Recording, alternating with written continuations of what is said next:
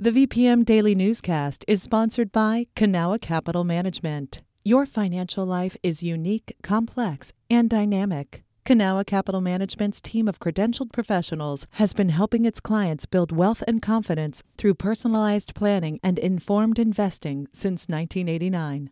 Learn more at kancap.com. That's K A N C A P.com.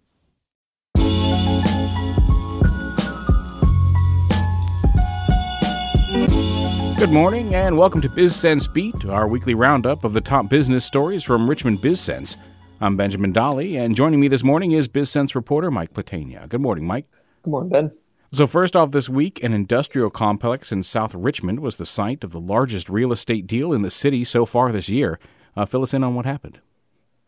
Yeah, so two warehouses at the Deepwater Industrial Park sold last week for 40 million bucks. It's a newer industrial development. It's visible off 95 South, just past the city.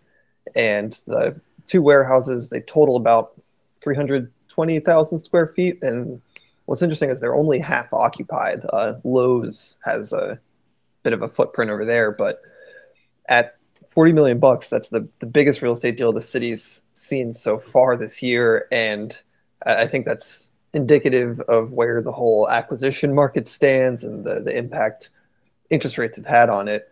For some comparison, the largest deal in the city last year was 150 million. So curious to see if that gets topped. And in another high price deal for the area, Brookland Park Boulevard will be the new home of the Unkindness Art Tattoo Shop. Uh, tell us about that move.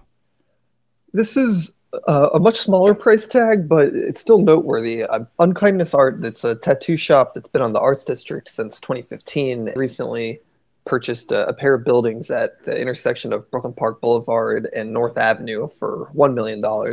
That whole Brookland Park Boulevard corridor has been pretty steadily gaining steam over the last few years, uh, particularly on the retail and restaurant side. This deal from Unkindness is that one of the, the biggest, at least in the last few years, that we've seen. So they'll be getting ready to, to pack up and move there shortly. The owner of Unkindness Art, Teresa Sharp, said they're planning to not only have the tattoo shop, but also open a retail art shop and gallery next door as well. And over in the fan, a new rivalry could be forming in the shape of two new taco shops. Uh, who's setting up in that area? So it's two second locations for different operators, right on Robinson Street in that kind of, I almost want to call it a restaurant row in the fan. Juan More Taco is taking over the old Boca Taco and Jacogi spot at 304 North Robinson Street. They're a, considered a chain now out of uh, Fredericksburg. They, have been there for a few years, and they're kind of more of a Honduran uh, style restaurant. They hope to open in the, the coming weeks, and then literally directly across the street in the old Mr. Pulpo space at 301 North Robinson is going to be Nuevo Mexico restaurant details are a little bit more scarce on that. We, we, couldn't reach the owner, but it looks to be the same folks behind the Nuevo Mexico on Staples Mill that's been there for years, and they've got signs up and, and looks to be rocking and rolling soon. And finally, this week, a new restaurant is coming to Scott's Addition, courtesy of the folks at Long Oven.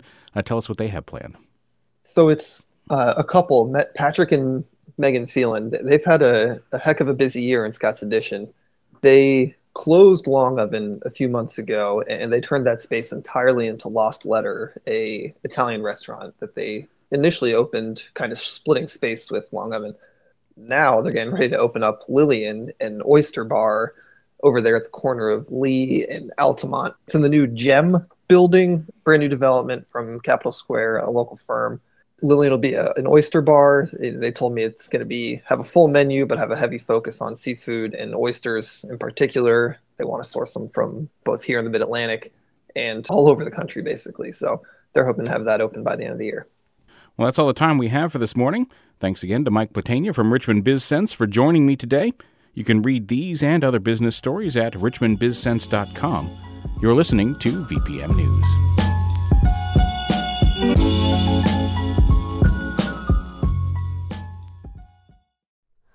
Hi, it's Terry Gross, the host of Fresh Air. We bring you in depth, long form interviews with actors, directors, musicians, authors, journalists, and more. Listen to our Peabody Award winning Fresh Air podcast from WHYY and NPR.